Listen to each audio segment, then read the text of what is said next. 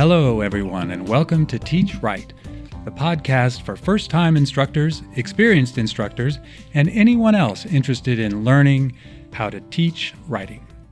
I'm Daniel Anderson, and we're coming to you from the University of North Carolina at Chapel Hill. I have three guests with me today, and I'll go ahead and allow them to introduce themselves. Hi, everyone. I'm Jenny, and I'm a first year PhD student at UNC. Hi, I'm Krista. I'm also a first year um, student here at UNC, and this is my first time teaching. Hi, my name is Brennan. I'm a second year PhD student here at UNC, and it is my first year teaching. Fantastic. So, we are going to talk about a couple of aspects of teaching. One has to do with accommodation in the classroom, and another has to do with uh, design of the syllabus. And then we also want to think about research as a genre that shows up in composition classrooms. So, the first thing I thought we could talk about the accommodation issues that sometimes play out when we're thinking about the classroom and whether or not the definition of rigor is something that we need to pay attention to. One of the concerns raised in the article by Anne Marie Womack, the article wasn't saying this, but one of the concerns about granting accommodations is they come at the expense of rigor. What do you all make of that concern?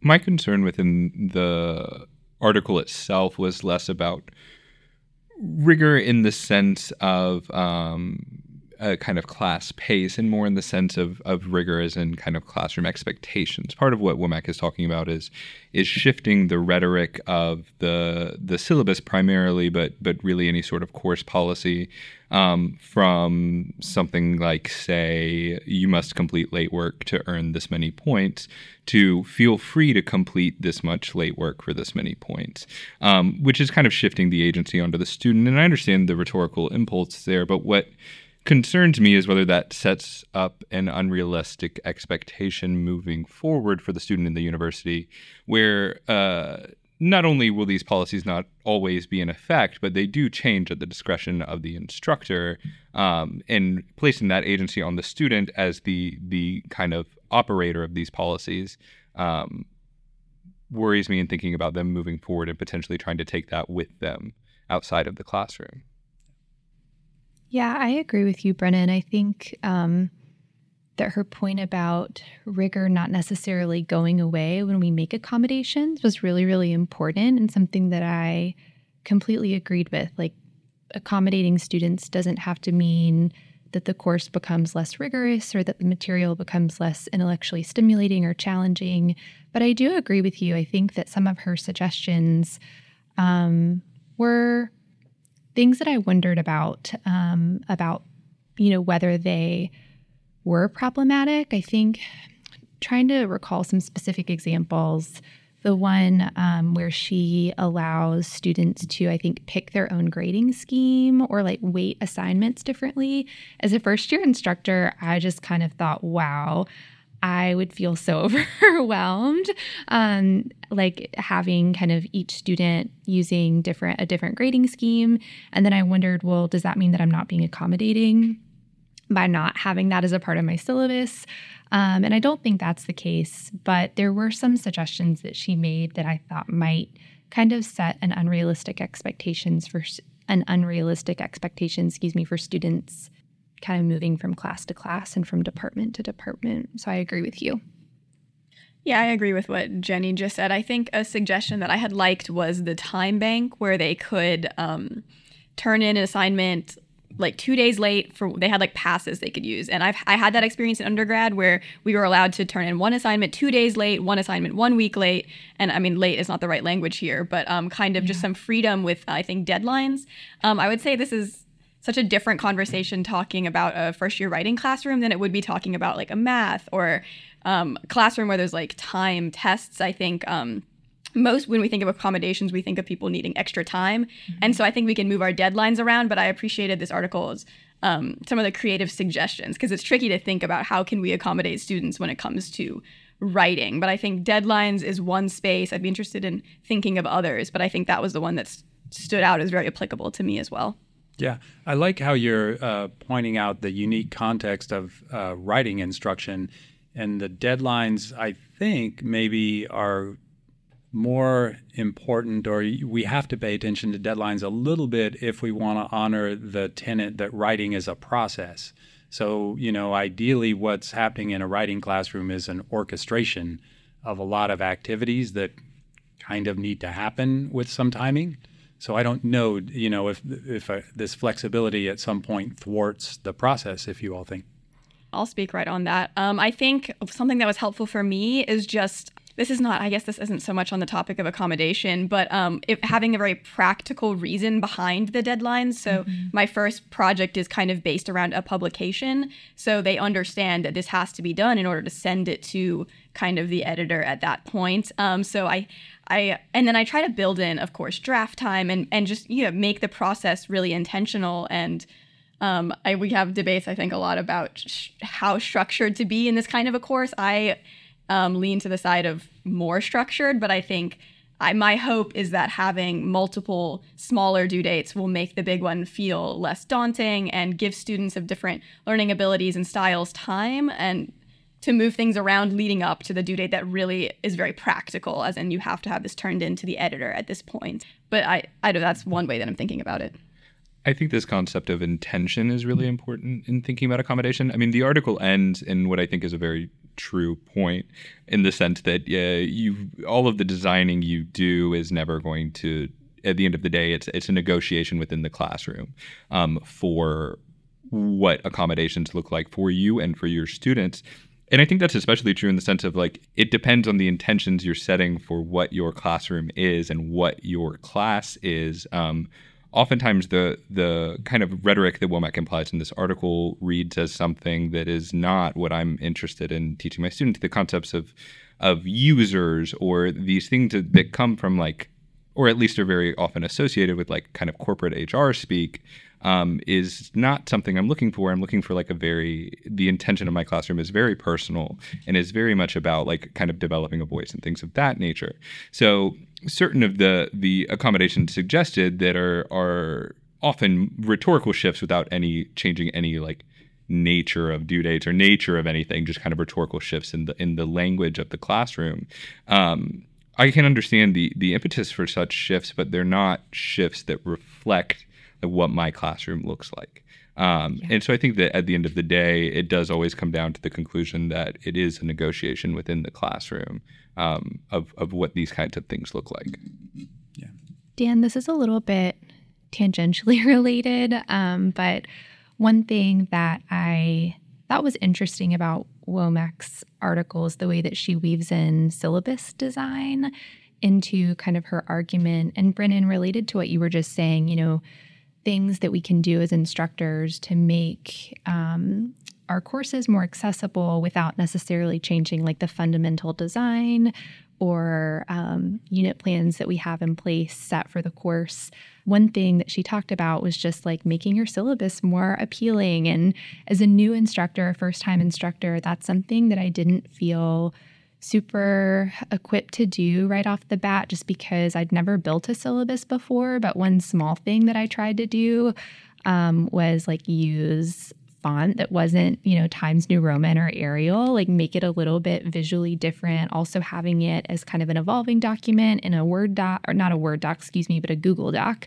Um, so as opposed to a Word doc that lives on my computer that only I have access to, the Google Doc is something that students can see as I make changes to the syllabus throughout the semester or, you know, have a little bit more flexibility in editing text size, things like that. So that's just one other thing I wanted to mention that your comment about, you know, accommodating without changing the fundamental structure of the course reminded me of.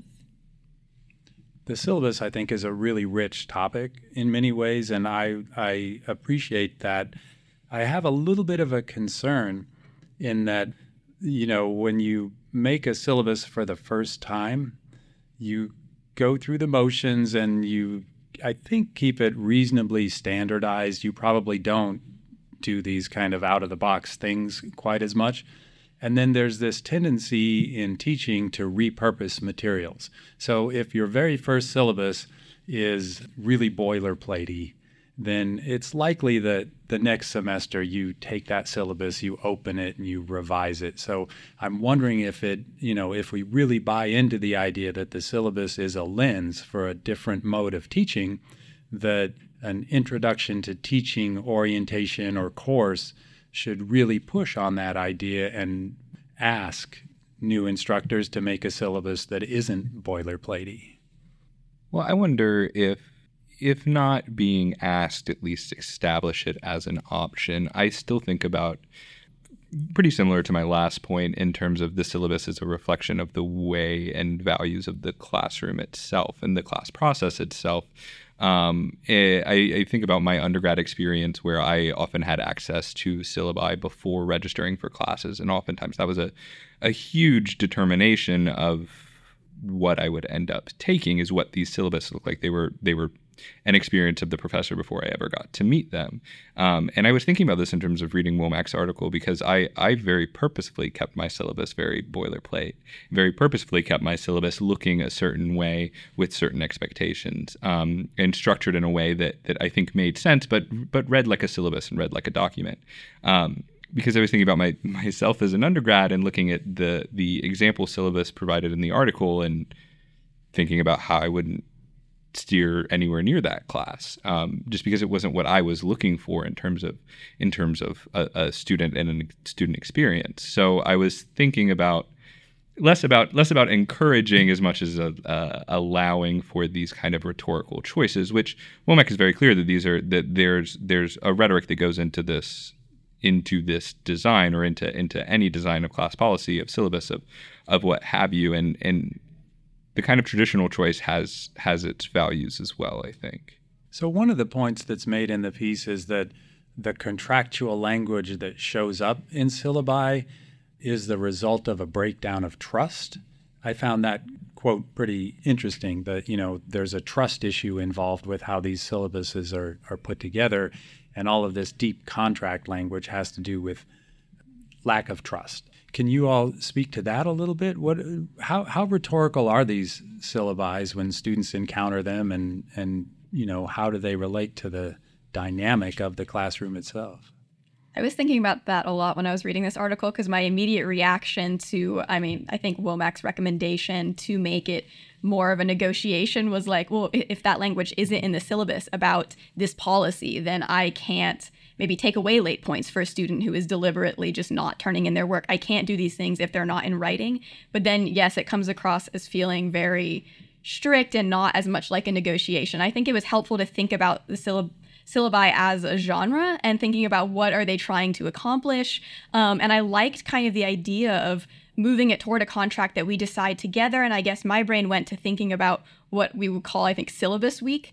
And we don't do much during syllabus week. We kind of give them the syllabus and waste usually, and waste maybe isn't the right word, but we um, spend a whole class period just looking at it. And I was just thinking about, I'm sure there's a more creative way to kind of make use of that week that would allow us to maybe further develop a syllabus together. Um, some sort of language. I think I think that week was a space that I was thinking of in terms of applying some of Womack's suggestions. But yes, I had that I had that immediate reaction of being afraid of like if I take this language out, a student will maybe break my trust and I won't be able to do anything about it. That was yeah, something that I was thinking about. Yeah. So what what would that look like? A collaborative syllabus writing session with students if students can do some of the work that's being called for here. I think maybe having some different um, course policies that you examine together and come up with different different um, ways of approaching could be a good idea. So maybe having like the syllabus primarily built, but working with students to come up with a late work policy, something that's fair for everyone, so that the students who are turning things in on time or early every time feel like the policy's fair, and so do the students who are going to be turning things in late. Um, maybe even like an attendance policy coming up with something that everyone feels like is fair. So that way you're not having to like build your syllabus during syllabus week. You kind of have it built, but you maybe have some um, gaps to fill with students just and i think that that could be important too for just helping students to feel like they have a voice in the class um, right off the bat and also an opportunity for instructors to establish authority too if, if a student proposes something that is maybe too flexible, you could say, you know, I don't think that will work, but what about this? Or how could we kind of come come to a, a, a mutual agreement about what a good policy would be?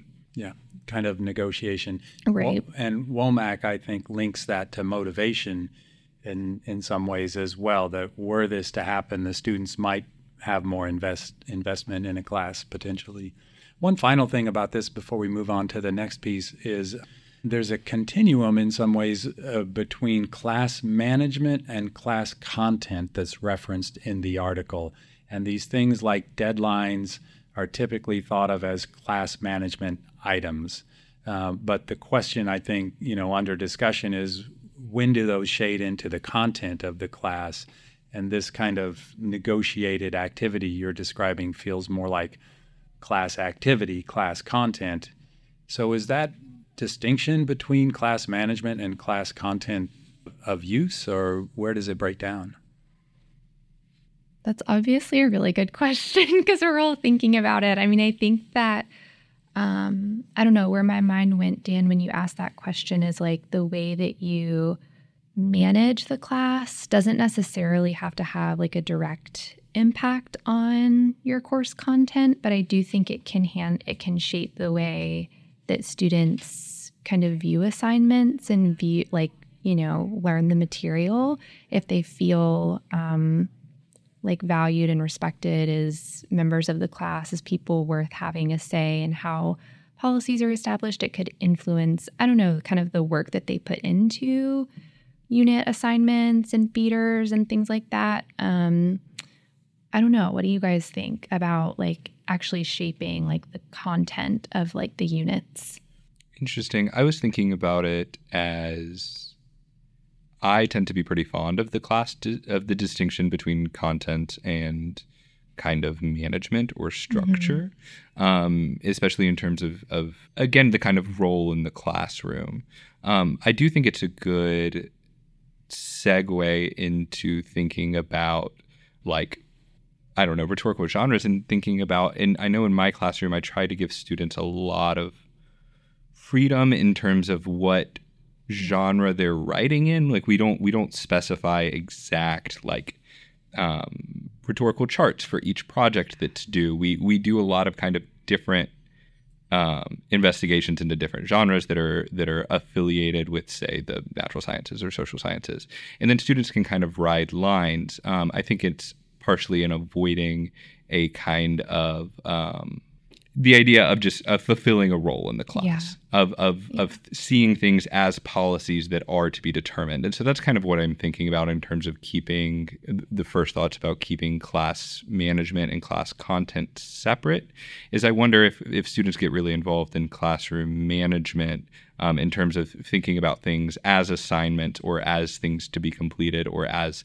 like kind of policies that are structured in the air as opposed to just like things to do if that kind of um, almost like managerial take on the classroom will at any point affect their understanding of content and also thinking about it from a kind of like negotiation or managerial standpoint as opposed to something a little more like a student or like a I don't know a, a, writer in a more kind of expressivist sense. Yeah. So, that piece we were talking about is teaching as accommodation, designing composition classrooms and syllabi uh, by Anne Marie Womack. We also read the piece, let me, um, by Blythe and Gonzalez, um, which is, I'm trying, I'm blanking on the name, something and transfer across the meta genre of research. Yeah. Yeah. Does anyone remember what the first part was? I think it's coordination. Coord- coordination, coordination and transfer. Coordination and transfer across the meta genre of research. T- tell me your thoughts on this. What what should listeners know about that article? This is something that we were enjoying talking about, kind of like as you know a little bit earlier in class before we started recording the podcast. We yeah, we were all equally, I think, fascinated but troubled by what the scholars in this article found is they use screencasting videos to track students' um, writing processes for this course, I believe, in the natural sciences.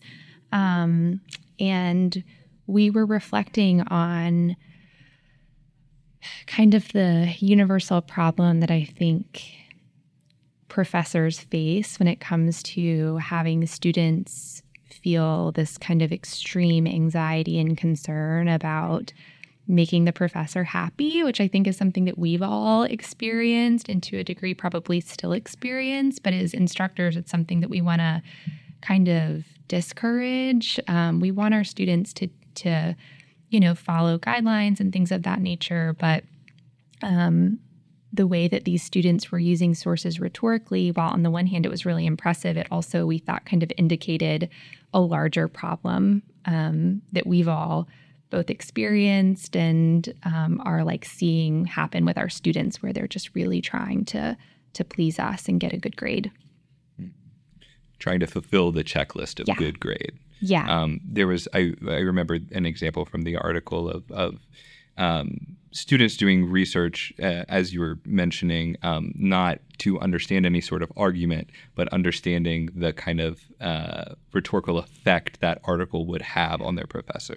They had no interest in understanding any sort of any sort of argument as much as, as kind of um, building the correct genre, making it look right in terms of getting a grade, um, which I do think is a problem that that we are constantly facing. And are, I I know at least for me in terms of teaching writing for the first time, like running into for the first time, um, how easily that a, an assignment can slip into a fulfillment of a checklist.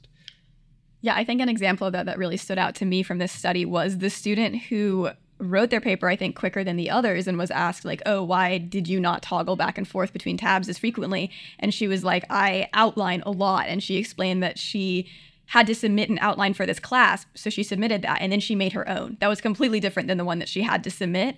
And I think that resonated with me because I was a student who would create a different outline to submit to make the teacher happy and then make one according to my style. And that troubled me because I'm like, as a professor, how do I not create an assignment that they feel like they have to be somebody else or do some other sort of work and turn it in and it's not authentic to them. I think the topic of authentic assignments um, was something that this article brought up for me. But yeah, that was like, that was me. How do I not be the teacher that requires students to do work twice, once for me and once in a way that resonates with them? Yeah, these are all really concerning, um, I don't know, observations from the article. It might be helpful for listeners to know that the genre of pieces that these students were writing was the research from sources article, which is pretty traditional uh, secondary research driven piece. So I'm wondering if genres are a potential not a workaround, but a way to ameliorate this challenge. Are there some writing projects that might, you know, be less prone to this kind of expectation filling? I know that in terms of so this was a natural science course that was a a, a research driven article, but also an opinion article. Um, right, there was the the student who, um, oh, if I remember correctly, it's it's the use of a certain chemical in the treatment of malaria that has certain environmental effects, and for a for like a large scale biology course. Um, and there was an international student who had a certain opinion of this situation, but instead was writing an essay from uh, what they called the the U.S. opinion. Um, I, so while understanding the argument, still choosing to present the one that that they thought was what was required. Um, so I do think that genres, as we get further and further into understanding genres, they also um, give students that kind of checklist of things to fulfill. They also understand not only the way that they're structured, but the way that they can kind of be filled in or the way that the outcomes that they receive. Um, I know that in terms of my first unit project, which was natural sciences, um, we ended doing we ended up doing a public writing article, um, partially because the genre is not super specific. It's not something that can be can be one to one to one, can be filled out in a perfect flowchart. Um, and we read like a wide variety of, of different articles um, in different styles of this writing a, a blog post, an Atlantic article, um, one in the Baffler, all over the place, um, with the kind of impetus of, of not allowing students of, of formula to follow as much as an understanding of genre conventions, why they're there, and then being able to kind of pick and choose and kind of develop their own. Um, and so I do think that that's that's to a certain point the understanding of, of genres can be uh, a, a kind of way out, like an easy way out in terms of writing. One thing we were talking about earlier before we started recording is kind of the importance of genre awareness, but also the ability to, or having the intention of kind of letting students genre bend a little bit and kind of like have that authority to know, you know, what genres are, but also, yeah, like messing with them a little bit, blurring the boundaries between certain genres. Um, yeah, I mean, something I think if we had more time we could talk about would be like patch writing. And I found that to be um, like really problematic the way that the students were going about it. But yet again, I think just another way that students are kind of often trying to replicate what they see online to or in another text um, to receive their instructor's approval or to kind of get a get a good grade. Um, but yeah, I think that's something I know I want to think more about as I continue teaching. Yeah. Yeah, um, something this might be off topic, but something that I've been thinking about and more of a personal goal of mine is to kind of resist that urge to give them an answer or to immediately val- evaluate them on the spot. If they come to you and they say, Is this right? My urge is to jump in and say, Oh, yes, for this reason. Um, so I think helpful for me has been starting with my unit project being um, a Carolina Scientific article, which is published by an organization on UNC's campus and read and produced for undergraduates. So I'm constantly reminding them, you are the readership for this. You decide if this is effective. You decide if you would read this. Um, so trying to kind of resist my urge to answer them and encourage them to evaluate for themselves. I don't know how related to kind of genre awareness that is, but I think giving them the power, I think, and showing them that they have it to be able to evaluate and understand a source and recreate it and yeah checking in with themselves rather than immediately coming to me as a strategy i've been thinking of we're running short on time, but let's take up one more aspect of this piece, which was um, the I'm going to call it the high school hangover. It seemed like the piece was talking about a lot of students come in and they're using their um, capacities that they developed in high school and essentially uh, building on them, their foundation. And what does that say for the first year writing course then if high school is already sort of like this foundational piece? Um, I think a lot of first year writing programs are conceptualized as new information. This is going to train you to do this college level work, at least for this group of, and it was only 12 students, so we have to have a caveat in the conclusions that we draw a little bit. Um, but, you know, how do we understand the first year writing course then based on this observation that they had of students really kind of hanging on to their high school experience? I mean, it had me asking whether we're being disruptive enough because I think I do have all my students, most of my students come in and say, I loved my high school experience. Mm-hmm. And instead of that kind of sparking excitement for this course, I think it sparks resistance to it. So, how to address them where they are, especially in those early weeks of the course. And I don't, I don't really have an answer to this, but I was, my questions, you know, are we being disruptive enough? Are we, are we articulating the purpose of the course clearly enough to them? How do we show them that? How do we build on their high school experience, but show them that there is more to learn? I think that was my biggest question is how do we show that they, there is more to learn and kind of get over that resistance and kind of I don't want to call it overconfidence, but there's certainly a strong degree of confidence that I think actually is inhibiting some learning in the course. I was interested in this transition into the course. Um, and what it resulted in for me was was uh, the second day of class leading a discussion essentially of of a reading of a public science article. Um, before introducing any sort of concepts or before introducing um, the rhetorical triangle or, or genre or any of these things um, and working our way kind of naturally through conversation with everyone to like a, a, fleshed out understanding of these things within the article and then moving into to a kind of uh, like mini lecture introduction to these concepts being like you already have an understanding of the way that these manifest in writing. Um, you have an understanding of the way that these affect you. Um, we are trying to kind of delineate break those down and build upon those conceptions um, that you clearly have already had. Um, I don't know if it was perfectly uh, helpful or accomplishing that task, but I wanted to. I've been thinking about the strategy of, of what is the first thing that we do, of what is the transition into this course, and, and how is it framed in that way.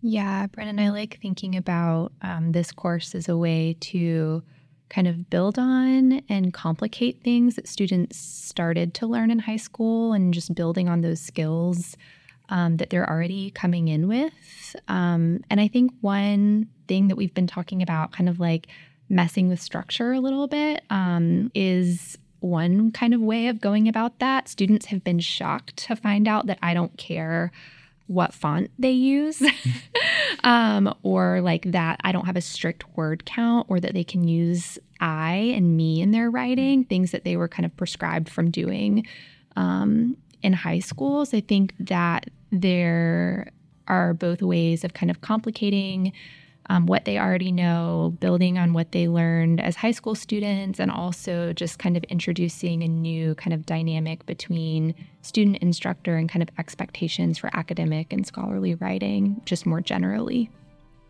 Yeah, lots, lots to think about. Well, uh, thank you very much for the conversation. This has been really enjoyable. Uh, once again, we're here with Jenny, Krista, and Brennan. And I hope all of our listeners will tune in again next time for another episode of Teach Right. Thanks, everybody.